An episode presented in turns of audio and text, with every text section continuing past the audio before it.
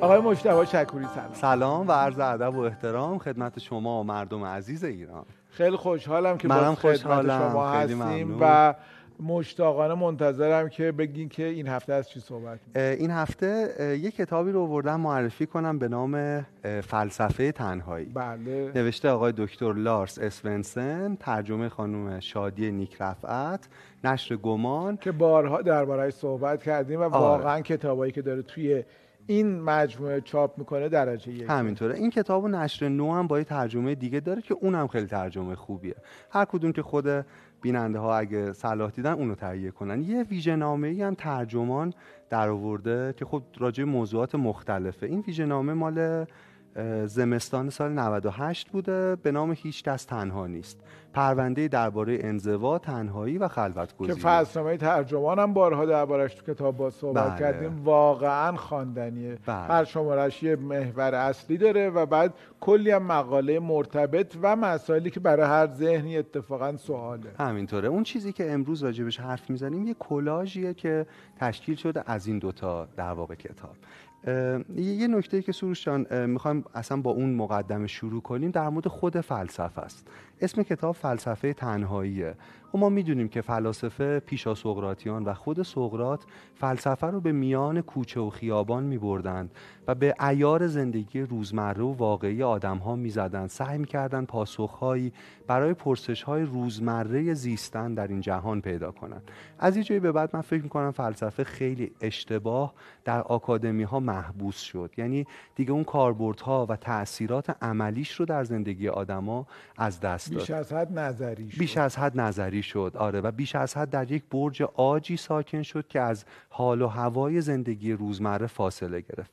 این کتاب و اینجور کتاب خیلی مورد علاقه منه چون عملا فلسفه رو به میان زندگی میاره. فقط چون دوبار گفتید کتاب یه یادآوری بکنیم که زیری یک فصلنامه بله است که بله. از مقاله های متعدد بله از جستارها مقاله های مختلف دقیقاً چیزی که میخوایم راجبش حرف بزنیم مسئله عمیق تنهاییه. از وجوه مختلف هم میخوایم ببینیمش و امیدوارم که کمک کنه چون فکر میکنم تنهایی یک اپیدمی خیلی فراگیر در جهان امروز ماست. ما به طرز عجیبی در شبکه‌های اجتماعی هستیم، دچار عارضه بیش ارتباطی هستیم، اما تنهاییم، اما انگار در کنار همدیگه تنهاییم. آیزاک, آس... آیزاک آسیموف یه رمانی داره به نام روز برهنه و توش یه سیاره‌ای رو توصیف میکنه که از اولش آدم‌ها از کودکی یاد میگیرن که دچار عشق، دچار دوستی نشن. در واقع یاد میگیرن که همدیگر رو نبینن، همدیگر رو دید بزنن.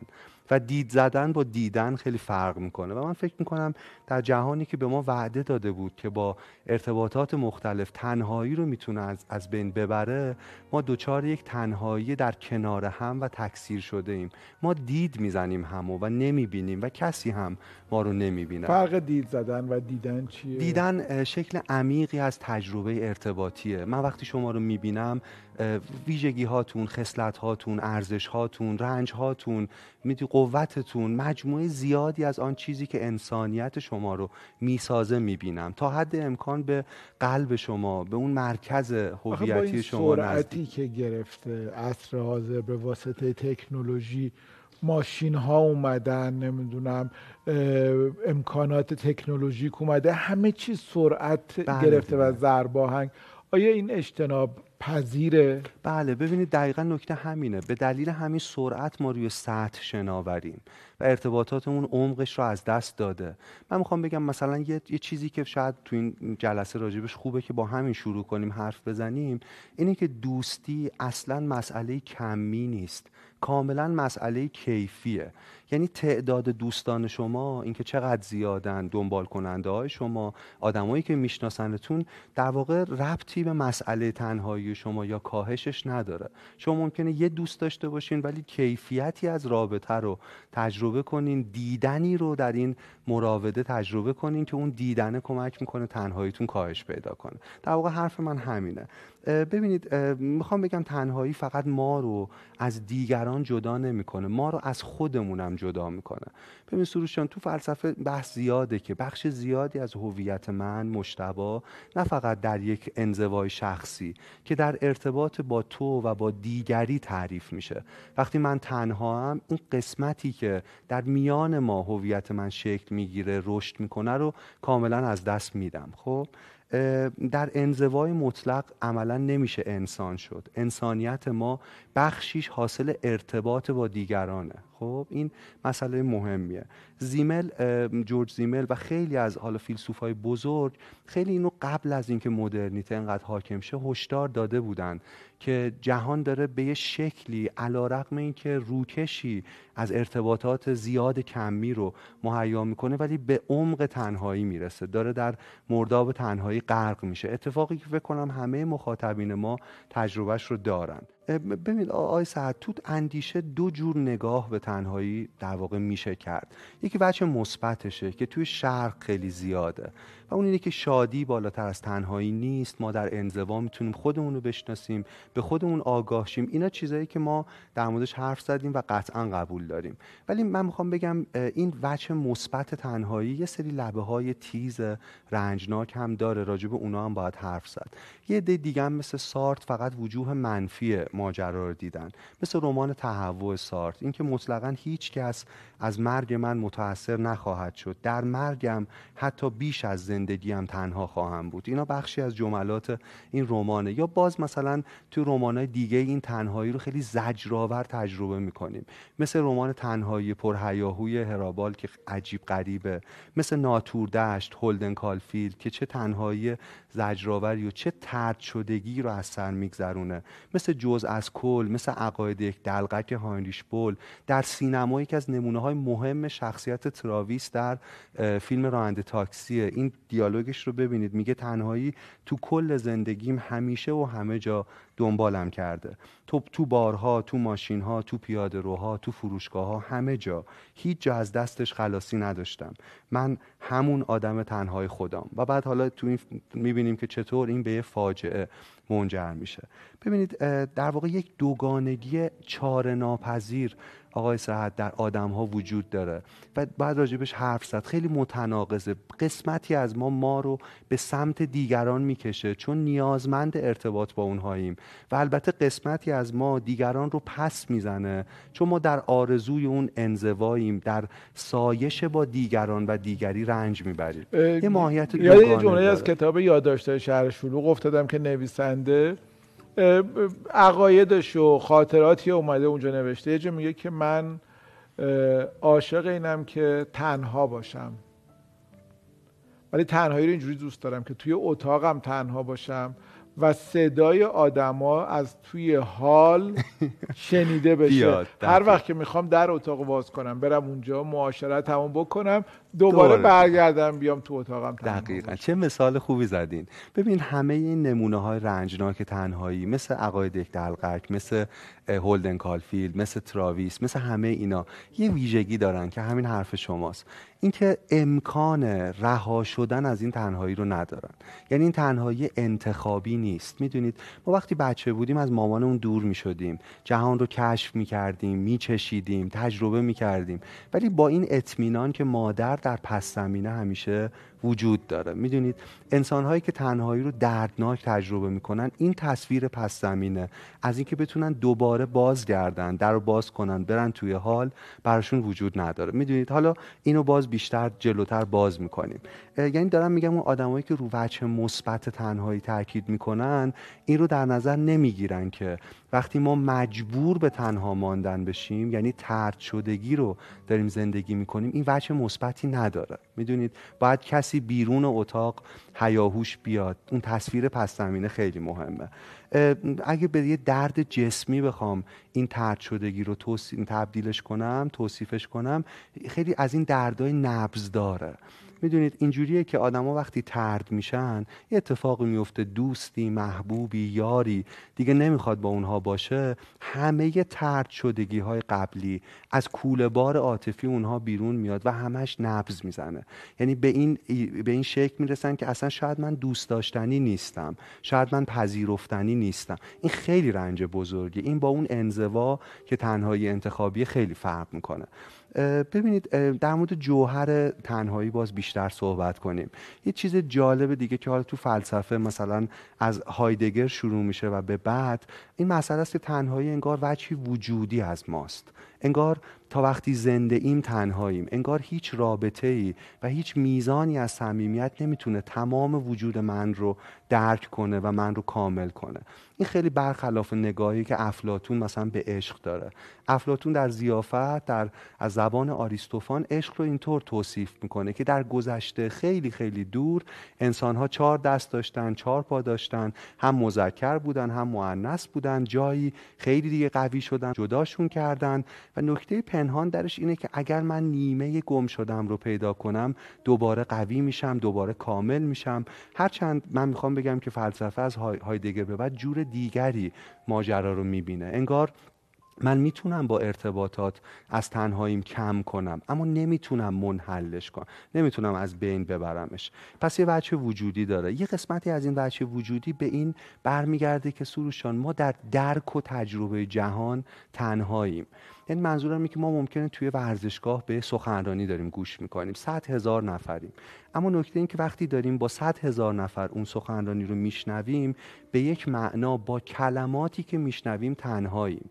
یعنی دریچه‌ای که ما درکی که تجربه‌ای که از اون کلمات داریم با کناری ما متفاوته. در این حال زبان هم میان ما یک در واقع دیواره. مثلا ما وقتی درد میکشیم زیاد، تو برنامه قبلی گفتم که درد کلام رو خرد میکنه. عملا توصیف رنجی که من میکشم و انتقالش به دیگری تا حد زیادی ناممکنه، توصیف لذتی که از پدیده میبرم هم ناممکنه. فروکاستن اون تجربه به کلمات، به ظرف محدود کلمات. باز اینم یکی از ریشه های در واقع اون تنهایی ماست که ما هرگز آن چیزی که حس میکنیم رو نمیتونیم بگیم و هرگز آن چیزی که تو حس میکنی رو من نمیتونم ازش درکی داشته باشم. یه جای تو نمایش نمایشنامه کوکتل پارتی نوشته تی اس الیوت یه شخصیتی وجود داره به نام سلیا و یه جایی جدا میشه از محبوبش، از معشوقش، اما تو این نمایشنامه او به درکی عمیق‌تر میرسه. بعد از این جدایی آگاه میشه که همیشه تنها بوده، در واقع نه به این دلیل که این رابطه تمام شده، این رابطه از تنهایی او کاسته، اما چیزی وجودی، اما تنهایی در عمق وجود او از لحظه تولد تا اکنون و اینجا نبض میزده و وجود داشته. خب و این بعد حالا توی نمایشنامه میبینیم که نگاه او چطور به پدیده های مختلف تغییر میکنه، آنچه که امیدواریم در این برنامه هم با توضیحاتی که میدیم رخ بده. ببینید باز حالا یه متن دیگر رو میخونم، میگه آدم ها از کتاب فلسفه تنهایی، میگه آدم ها همیشه تنها هستند، از خودشان صداهایی در میآورند و حرکاتی به نمایش میگذارند و فکر میکنند دارند آن دیگری را کامل میفهمند و آن دیگری آنها را کامل میفهمد و میپذیرد، اما راستش همه اینها آرزوی بیش نیست. به ما داریم بدبینانه شروع میکنیم ولی تا پایان برنامه رو ببینیم. برای اینکه به اون رهایی برسیم این تلخی بخشی از ماجراست، بخشی از فرایند شفا یافتنه. بدترین مجازات دنیا، باز راجع به رنج تنهایی حرف میزنم، سلول انفرادیه، چون حتی در یک شکنجه جسمی باز من دیده میشم، باز دیگری وجود داره. ولی میدونید اوج شکنجه اونجاست که ما احساس میکنیم انقدر تنزل کردیم که حتی ارزش نگاه کردن رو هم نداریم. میدونید یعنی این انزوا ببین چقدر تن... من باز همه اینا رو دارم میگم که اون اون نگاه میدونید خیلی مثلا مثبت به تنهایی رو کمی درش خلل ایجاد کنم، اون نگاه مثبت به این که ما میتونیم تنها باشیم در انزوا، اونا رو یه ذره به چالش بکشم که به واقع بینی برسیم. راسل باز فیلسوف انگلیسی حرف جالبی میزنه. معتقد اون آدمایی که تنهاییشون رو میپذیرن و میفهمن، یعنی میفهمن که من تنهام و دیگری نیست که من رو کامل کنه و نجات بده، به یک شفقت گرم با دیگران میرسن. به ماجرانی که سروش من میفهمم شما هم تنهایید و خودم هم تنها و میدونید یه جای گیر افتادیم، پرتاب شدیم در سیاره‌ای که زیادم راجبش چیزی نمیدونیم، ولی چیزی که قطعیه اینه که ما هرگز نمیتونیم تنهایی هم رو منسوخ کنیم، فسخ کنیم، کاملا از بین ببریم. به نظرم این خیلی نکته مهمیه که آدما از ارتباطشون، از نزدیکانشون، از دوستانشون، از فامیلشون، از یار و همراه زندگیشون این توقع رو نداشته باشن که تمام تنهاییشون رو پر بکنن، چون این آفرین. شدنی نیست، ممکن نیست. بپذیرن که تنهان و بعد بیان کنار هم دیگه. اول رابطه خیلی بهتر میشه. ریشه بسیاری از خیانت‌ها تو رابطه عاطفی این تصوره و این انتظاره که یک دیگری باید باشه، من رو درک کنه، دیگه تنها نباشم و اگه تو این رابطه احساس تنهایی میکنم، بخشایی از من درک نشده، حتما این اون آدم درست نیست. و یک دیگری دیگری میدونیم آدر راجبش حرف زدیم، یه آدر ماجیکال آدری وجود داره که اون من نجات میده. یاد یه بخشی از کتاب پیامبر جبران خلیل جبران افتادم که داره میگه که درخت‌ها به تنهایی کنار هم میستن. یه همچین مفهومی داره که اینا دو تا درخت به هم نچسبیدن. بله. این درخت، اینم درخت و کنار هم ایستادن و این جوریه که حالا جنگل ساخته میشه. دقیقاً. و یک همبودگی، یک پیوند وجود داره. اما با این که تو میتونی مرزهای این دقیقاً تشخیص بده. ما دقیقاً تو این جلسه میخوایم به این جایی برسیم که شما الان راجبش حرف زدین. ولی یه ذره بحث‌های نظری تر کنیم. میگن تنهایی سه شکل داره. یکی شکل مزمنشه. یعنی ما همیشه، یعنی دائما احساس تنهایی میکنیم، مثل تراویس در راننده تاکسی. یه شکل دیگهش تنهایی موقعیتیه. ما عزیزی رو، دوستی رو، کسی رو داشتیم و او رو دیگه نداریم و به خاطر موقعیتی که درش هستیم به صورت موقت احساس تنهایی میکنیم، شاید هم جای اون آدم هرگز پر نشه. و یه شکل دیگهش تنهایی دوره‌ایه، گذراست. یعنی موقعیتی هم پیش نیامده، زندگی ما چیدمان عاطفیش همون چیدمان قبلیه، اما ما جای در میان جمعیم اما دلمون جای دیگری، احساس تنهایی میکنه. ببین با این در واقع سه تا مدل از تنهایی ما میتونیم یه تقسیم بندی دیگه هم بکنیم. بعضی از تنهایی‌ها برونزادن، حاصل موقعیت‌های بیرونی‌ان، بعضیاش درونزادن. کدومش درونزاد بود؟ تنهایی مزمن و تنهایی دوره‌ای. کدومش حاصل بیرون بود، شرایط بیرونی بود؟ اون تنهایی موقعیتی که کسی بوده که دیگر نیست. خب میخوایم باز فکر کنیم که اگه ما احساس تنهایی میکنیم کدوم یک از این سه تا شکله؟ آیا یک احساس مزمنه که از کودکی داشتیم؟ آیا به خاطر موقعیتی احساس تنها میکنیم؟ یا نه در یه دوره‌ای هستیم که میدونیم میدونیم از گذر خواهیم کرد ازش و تجربه قبلی هم راجبش داریم. و سوال بعدی اینه که چرا این احساس تنهایی رو داریم؟ ها؟ مثلا اگر تنهاییمون یه تنهایی درونزاده، از درون احساس تنهایی میکنیم، دلیلش چیه؟ یکی از دلایلش ممکنه این باشه که در بیرون ما دوستانی داریم که نمیتونن میدونید اون اون نقششون رو در پذیرش ما ایفا کنن. ارسطو سه مدل دوستی رو از هم تفکیک میکنه و به ترتیب میگه اینا هر کدوم مثلا جایگاه پایینی دارن و میرسه به اون بهتری. اولیش دوستی مبتنی بر سوده. من به خاطر سودی که میبرم دوست شما. خب این چیزی نیست که تنهایی ما رو بتونه حتی کاهش بده، که افزایش میده. دومیش دوستی مبتنی بر لذته. بهتر از سوده، کنار هم کیف میکنیم، اما دال مرکزیش باز لذته. و در مقایسه با دوستی سوم، دوستی ناچیزیه. دوستی سوم که اوج کمال دوستیه، دوستی بر مبنای فضیلته که درش سود و لذت هم وجود داره. یعنی من فضیلت‌های انسانی شما رو میشناسم، شما همینطور، با همدیگه در جهت رشد فردی یکدیگر ارتباط داریم. شاید دلیل این که ما احساس مزمن تنهایی داریم اینی که با آدم‌های دائما در رابطه ایم که تعدادشون هم زیاده، ولی دوستی مبتنی بر سود یا لذته.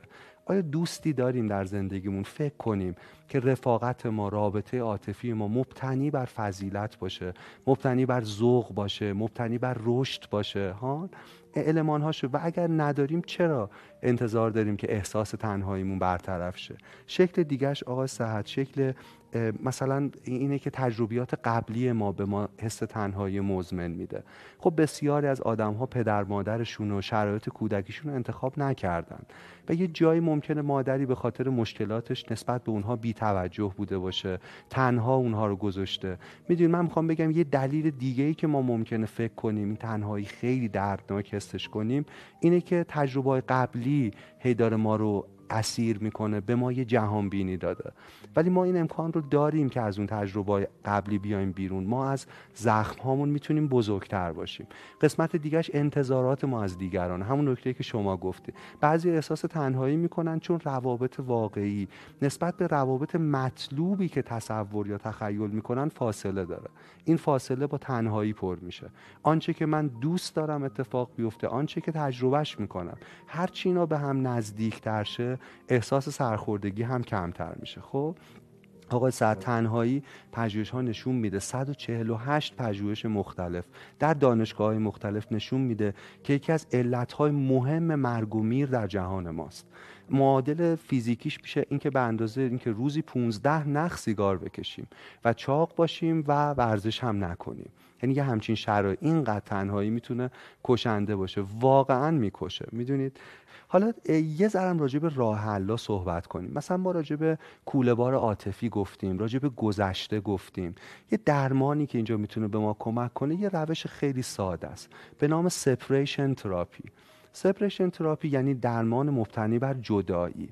همه ما یه بخش آسیب دیده در وجودمون داریم. خب یه کاری که میتونیم برای التیام این بخش بکنیم اینه که اینو جدا از خودمون تصور کنیم. این کودک در آغوش گرفته نشده، این کودک فراموش شده، این کودک مسخره شده، طرد شده، بیرون ما باشه و ما به عنوان بزرگسال قوی شروع کنیم گفتگو کنیم با قسمت‌های آسیب دیده وجودمون.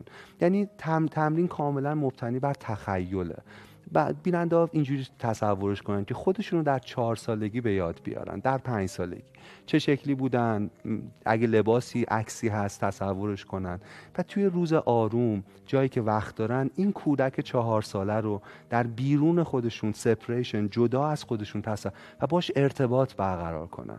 بگن که مواظبش خواهند بود، بگن که رنجهاش رو میدونن، بگن که اشراف دارن به او، بگن که دیگه نمیذارن تجربه‌های تلخ قبلی تا حد امکان تکرار شه و و و این ما داریم با اون قسمت آسیب دیدمون یه جور قدرتمندانه تری با همدلی و البته مراقبت عملی از او داریم ارتباط برقرار میکنیم. خیلی به من کمک کرده، به من خیلی زیاد کمک کرده.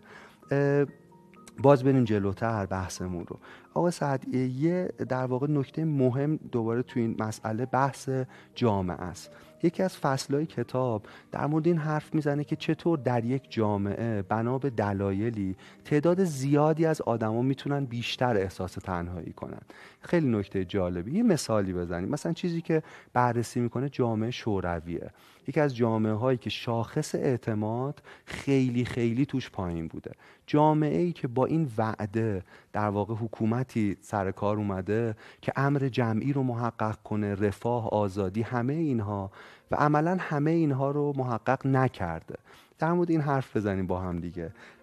ببینید در واقع هانا آرنت، باز فیلسوف مهمیه، اینجا در مورد این حرف میزنه که یک جا یک ساختار تمامیت خواه در هر جامعه ای که حوزه خصوصی رو به رسمیت نمیشناسه، در تمام حوزه ها در واقع اعمال قدرت میکنه، آدم ها رو اتمیزه میکنه و تنها میکنه. بذارید مثال بزنم. تو کتاب انسانیت، تاریخ اخلاقی قرن بیستم، یه روایت شگفت‌آور هست. توی روستایی یه مراسمی در گرامیداشت استالین برگزار می‌شده. فکر کنم روز تولدش بوده. جمع شده بودن شورای روستا، اهالی ده، عکس استالین رو میارن، اینا همه میایستن و شروع میکنن دست زدن برای این عکس. اما اینجا یه مشکلی پیش میاد. کی باید دست زدن رو متوقف کنه؟ در حالی که سالن پر از جاسوس و پلیس مخفی و اینایی که میرن اطلاعاتو میدن، در حالی که اینطوریه هیچ کس جرئت نداره اولین نفری باشه که دست نمیزنه و میشینه. یک ربع دارن دست میزنن.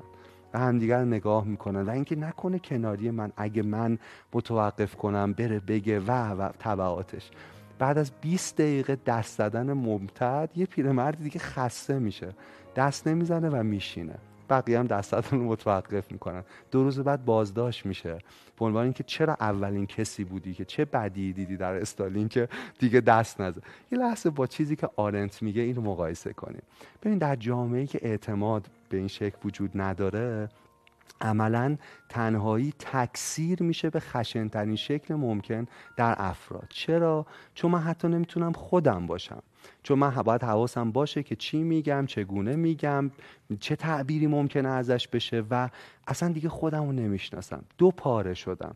اگر هم بخشی از من با جهان در ارتباطه، سابیده میشه به آدمهای دیگه، بخشی که من نیستم، عملا نقاب منه. میدونید؟ یعنی میخوام بگم چطور تمامیت خواهی تنهایی رو میتونه تکثیر کنه. باز در مورد چیزایی تو همین موضوع، چون بحث اجتماعی خیلی این جمله مهم بود به نظرم، یه دفعه یه مکسی روش بکنیم. بفهمید تمامیت خواهی تنهایی رو تکثیر تکثیر میکنه. میکنه دقیقاً تکثیر میکنه. من میتونم یه چیزی به این جمله اضافه کنم، یه چیزی که خیلی سخته، یعنی به صورت کامل انجام دادنش شدنی نیست، اصلا یه چیز فرضیه، خیالیه، ولی من فکر میکنم هر نوع توقعی تکثیر کننده تنهاییه. درسته.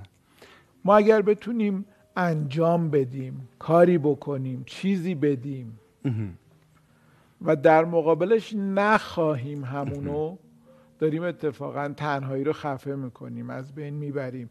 ولی وقتی میدیم که بگیریم، داریم تن... تکثیر کننده تنهایی. یعنی من اون ساعت حرف شما رو بگیرم و اون حالا برداشتم، میگم اگه اشتباه بود منو اصلاح کن. من چیزی که از شما شنیدم اینه که تمامیت خواهی نه فقط در سطح یک جامعه، در یک رابطه دو طرفه هم تنهایی رو افزایش میده. اگر من بخوام تمام شما باشم، اگر من بخوام تمام شما مال من باشه، عملاً بعد از مدتی فقط نقاب‌های ما و زره‌های ما به ما سابی به هم دیگه سابیده میشه. اگه من به شما بگم این... که آقای شکوری، چون ما با هم خیلی خیلی دوستیم، لطفاً بقیه دوستاتو نبین، خانواده‌تو نبین، جایی نرو، بشین فقط اینجا، که خب این شدنی نیست. این ممکنه یک روز یا دو روز دوام بیاره، ولی خیلی خیلی زود آفر. برای همیشه اصلا عملا چیزی کشت عشق کشته میشه. باز به مثال درختای شما ارجاع میدم، به دیالوگ حمید هامون ارجاع میدم، خیلی جالب. خسرو شکیبایی یه جایی میگه به اون معشوق که اگه من اونجوری باشم که تو میخوای، که دیگه من من نیستم. میدونی؟ یعنی نکته مهمیه و ممنون که کامل کردید. ببینید، بریم باز بحثمون رو ادامه بدیم. مثلا همینجا خوبه که ما بحث عشق رو به عنوان یه پادزهر تنهایی کمی راجبش حرف بزنیم. یه نگاه عشق همون نگاه مثبت دیگه، نگاه آریستوفانی به ماجرا، نیمه گم شده میاد ما رو. و دیدین که مثلا شل سیلورستان یه آدم مهمیه، ولی این داستانش خیلی بده. در واقع یه دایره داره که قاچش نیست و میگرده دنبال اون تیکه پیتزا که یه اسلایسش نیست، اون میاد کامل میشه. من میخوام بگم ما چرا ما یه پیتزاییم که یه قاچمون نیست و اون یه تیکه ماست، اون هم یه پیتزاست که یه قسمتش نیست، یه دایره است که یه ربعش. هر چقدر ما اینا رو به هم فشار بدیم، فضای خالی ما بین اینها باقی میمونه. امری وجودیه. میدونی این گناه یار ما نیست که تمام سلول‌های ما درک نمیشه، ما درک نشدنی هستیم. میدونی؟ و این گناه ما نیست که تمام ابعاد او رو پوشش نمیده. اگر یه عده‌ای جای درک میکنن حسنشونه. آره. اگر درک نمی‌کنن عیبشون آفرین. نیست. آفرین. تازه اونها هم همه ما رو درک نمی‌کنن. آقا صد رازهای وجود داره که ما حتی می‌ترسیم به خودمون بگیم. در مورد خودمون. درسته؟ اگه فقط نیم ساعت با خودمون تنها باشیم میفهمیم که عملاً درک ما ناممکنه، چون اصلا روابط اجتماعی رو هم میده. تو کتابی که بارها تو, تو کتاب باز دربارش صحبت کردیم، خود شما هم یه برنامه دربارش داشتین، همه دروغ میگویند. درست. یه دفعه به ما نشون میده که اه ما یه سری دروغایی به خودمون میگیم که خودمون هم حواسمون نیست, نیست داریم به خودمون بله. این دروغ یا تفکر سریع و کند، کتاب محبوب بله. شما دانیل کانمن. بله. عجب کتاب. دقیقاً. عجب کتاب. محسن آره دقیقاً همینطوره. که نشر ققنوس چاپ کرده، چند تا ترجمه ازش هست. به تازگی قرن... مال ققنوس بهتر. ما راجبش حرف زدیم ولی خوبه که باز الان چندین چند تا ترجمه اومده که چند واقعا خوبه ولی ققنوس هم بسیار خوبه, خوبه. آره. فکر کردن با درنگ بیدن اگه شد دوباره راجب اون باز حرف میزنیم حتما. آقای سعد بعد از نگاه خوشبینانه به عشق که سالها به خوبی و خوشی در کنار هم زندگی کردن راجبش حرف زدیم، یه نگاه خیلی بدبینانه هم وجود داره. مثلا شوپنهاور میگه عشق دام طبیعت برای تولید مثل، میدونی، میگه اصلا عشق یه دام، واقعیت نداره، در واقع دروغ، اختراع، ساخته و پرداخته بورژوازیه. از بکارت کامل روح حرف میزنن، اینکه هیچ قسمتی از روح ما نمیتونه درک شه، ارتباط بگیره با دیگری. ببین اینم واقعا نگاه دیگه خیلی تند و تیز و سیاهیه. من فکر میکنم حقیقت در مورد عشق جایی میان این دو نگاه میتونه جوانه. حقیقت همیشه جایی میان دو, دو نگاه. یعنی میخوام بگم اون وحدت روحی افلاطونی افسانه بیش نیست. در واقع هیچ یگانگی بیشکافت و بدون خلل و فرج نیست. من یه لحظه نگران یه چیزی شدم چی؟ اگه اجازه بدین توضیح بدم اگه ببینین درسته نه. و این نه فقط برای این برنامه، برای کل برنامه‌های ماست. وقتی که جمله‌ای مثلا از شوپنهاور میاد، از راسل میاد، از نیچه میاد، نمیدونم از افلاطون میاد، این جمله تمام فلسفه اون آدم نیست. نیست. این یک جمله است که این جمله رو به صورت مستقل بهش نگاه کنیم، موافق یا مخالف باشیم، ولی فکر نکنیم که ارسطو اینو میگه. پس اینه. این یکی آه. از جمله های ارسطوئه که کلی قبل و بعد آفا. داره. یعنی الان نگران شدم که شوپنهاور رو تقلیل ندن به نه نه نه ما درباره حکمت بس. زندگیش اینجا خوندیم نه، ولی این قسمت از نگاهش رو و به خاطر زندگی شخصی خود این آدم هم بوده، حالا رابطه‌ای که با مادرش داشته و بعد عشق‌های ناکامی که تجربه کرده. من میخوام بگم آقای سعد یه نوعی از عشق وجود داره که وحدت دو تنهاییه، همزیستی دو تنهایی کنار همدیگه است و یه جنسی از جنس دوستی مبتنی بر فضیلت داره. همون بحثی که راجع به ارسطو گفتیم اصلا برای همین گفتیم. میخوام بگم اینه که ما واقعیت تنهایی رو بپذیریم و در عین پذیرش این واقعیت در دل تنهایی جایی برای نزدیک شدن دو انسان تنها به یکدیگر وجود داره، نه برای اینکه همه وجود همو درک کنن یا ادغامش هم در هم یا در رابطه حل، در, در اینکه مرزهای هویتشون مشخصه، اما در یک همدستی با همدیگه تلاش میکنن از تنهایی دنیا کمی کم کنن. و این چطور رخ میده؟ و اگر دوباره در این همدلی لحظات تنها شدند هم نترسن. نترسن. نه. و این چجوری اصلا محقق میشه؟ با دوستی، با با اینکه ما تا حد امکان از تمامیت خواهی جلوگیری کنیم. ببینیم آقای سعد، من وقتی میتونم در واقع اون تنهایی رو تا حد امکان با شما کاهش بدم که جلوی شما بتونم خودم باشم. من همیشه میگم مایی که هر روز ماسک میزنیم، اگه زنگ خونمون رو میزنیم بتونیم تا حد امکانی ماسک رو بذاریم توی کیفمون و خودمون بریم تو، خود ضعیفمون، خود آسیب پذیرمون، خود قویمون، خود خودمون به معنی واقعی.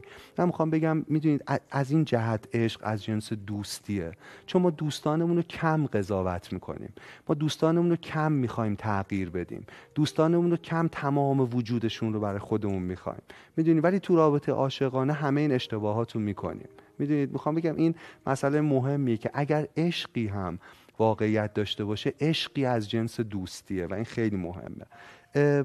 باز حالا بحث اون رو ببریم. عشقایی که از پی رنگی بود عشق نبود، عاقبت ننگی بود. دو سه دقیقه مونده این بحث اونم جمع کنم. ببینید حالا ما در مورد انزوام خوبه که حرف بزنیم، در مورد دردهای تنهایی حرف زدیم، ولی یه مسئله دیگه مسئله انزواست. ببینید هستی ما، خب یعنی هویت ما اینجوریه، اینو هایدگر میگه هستی باه، یعنی من هویتم به عنوان مجتبی در کنار دیگری ها، با سروش، با همسرم، با دوستان، با اینها تعریف میشه. درسته؟ یه نکته مهم که بحث ما رو کلا میتونه جمع کنه اینه که اولین چیزی که اولین فردی که بعد از این با باید بنویسیم که هستی منو تعریف کنه خودمم. یعنی اگر هستی ما، هویت ما، یک هویتی که در فرایند ارتباط بین الاذهانی بین دو آدم شکل میگیره، اولین کسی که باید باش ارتباط بگیریم خودمونیم. انگار یه هستی گفتگو محور با خودم، با خود دیدین با خودمون که فکر میکنیم انگار داریم با یه دیگری هم حرف میزنیم. این مسئله اول، شخص دیگری که میاد کنار ما و هستی بای ما رو تکمیل میکنه نفر سوم این رابطه است. نفر دیگری که میاد نفر سوم. یه مثال بزنم. برای مثلا اگه کسی چیزی مینویسه حتما به قصد خوانده شدن مینویسه، درسته؟ ولی اگه یه نفر در هنگامی که داره مینویسه بیاد از پشت شونش هی نگاه کنه که چی نوشتی، چطور نوشتی، این که خوب نیست فلان، اصلا نوشتن ناممکن میشه، تفکر ناممکن میشه. من میگم هستی بای ما اول باید با خودمون باشه، یعنی ما بتونیم در انزوا بدون اینکه کسی از پشت شونمون نگاه کنه در سکوت، در خلوت فکر کنیم، بتراشیم، بنویسیم، خلق کنیم، خودمون رو خلق کنیم. و بعد نکته مهم اینه که این نوشته، این چیزی که خلق شده اصلا هدفش اینه که به دست دیگران برسه، به دست دیگرانی برسه که بخوننش. نکته بعدی اینجا اینه که اون دیگران قرار نیست آدمای زیادی باشن. میدونی خیلی از آدم‌ها احساس تنهایی میکنن چون تعداد آدم‌هایی که در شبکه اجتماعیشون هستن کمه. من میخوام بگم گاهی یک دوست، گاهی یک دوست میتونه کیفیتی از پیوند و ارتباط رو ایجاد کنه که خیلی خیلی شاید هزاران نفر نتونن ایجاد کنن. یعنی ما رابطه با خودمون رو به رسمیت بشناسیم، بعد از خودمون دیگران، و اینطوره که به نظرم میتونیم یه دیالکتیکی با تنهایی داشته باشیم که مفیده. خیلی ممنونم. خواهش میکنم. خیلی خیلی یه, یه شعرم از اولاف هویه بخونم و بعد سوالم. شعر میگه که خلوت بسی شیرین است، در راستای نتیجه‌گیری آخر. خلوت بسی شیرین است تا زمانی که راه من به سوی دیگران باز باشد. هرچه باشد آدمی فقط برای خودش نمیدرخشد. هرچه باشد برای خودش نه. این این هم ارزش انزوا رو به رسمیت میشناسه، هم ارزش ارتباط رو با واقع بینی. همین امروز یه بخشی از کتاب لذات فلسفه ویل دورانت رو میخوندم، بله. اتفاقی اگه اشتباه نکنم، اگر اشتباه نکنم، امیدوارم اشتباه نگم، صفحه دویست و سیزده. بارکالله. خب چون آخه برام جالب بود داشتم خط میکشیدم. داره اشاره میکنه به اینکه چقدر دوستان آدم مهمه. بله. میگه دوستانن که تو رو از تنها، میگه تنها باش، تنها باش، در تنهایی فکر کن، ولی دوستاتو از دست نده، چون دوستاتن که بعد از اون تنهایی تو رو پالوده میکنن. درسته. و به تو زندگی رو یاد میدن و به تو میخندن. اون خنده هم حتی بد نیست. دقیقا. خیلی مهمه. ما یه جاهایی باید بهمون دوستامون بخندن تا دوباره با توی یک فضای بیار. شیرین. آره. دقیقاً. من آقای صاحب این چهار سالی که شما رو میشناسم، چون دوستی مبتنی بر فضیلت، حداقل آن چیزی که از شما دریافت، خیلی کمتر تنها.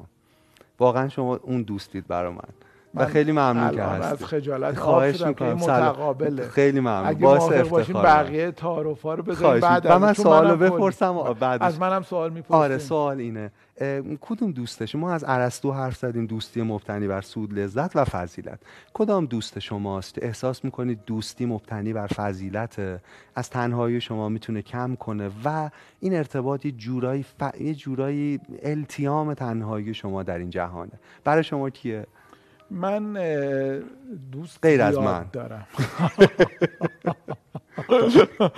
من کاش با این شروع می‌کردیم که غیر از ولی جالبه که دوستایی که این حس رو بهشون دارم، اتفاقا همونجوری که گفتین رابطه باشون کیفی نیست، کمی نیست، زیاد نمی‌بینید. بعضیشون رو چند تان، بعضیشون اصلا خیلی خیلی کم می‌بینم. یکیشون رو بگید، اسمشو بگید. دلم خیلی خیلی خیلی به حضورشون گرمه، خیلی خیلی زیاد.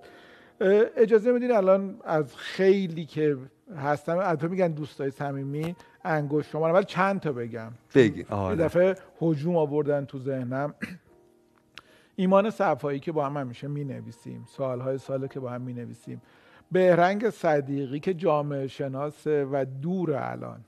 بهمن معتمدیان که کارگردان تئاتر و نزدیک.